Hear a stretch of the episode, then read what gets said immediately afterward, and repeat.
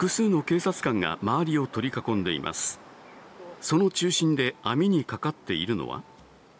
札幌中央区の小学校の校庭のそばに鵜とみられる鳥が警察によって保護されています。今日午後山花小学校の近くで鵜とみられる鳥が発見され付近の交通にも影響があるとして警察官が対応しました。くちばし大きかった近くの建物の駐車場に座ってるのを見ました。心配だったのでちょっと安心しました。付近では午前中にも鵜とみられる鳥の目撃情報が複数ありました。なぜ鵜とみられる鳥が札幌の住宅地にいたのでしょうか。専門家によりますと今回見つかったのは若い海鵜とみられ街中にいるのは珍しいということです。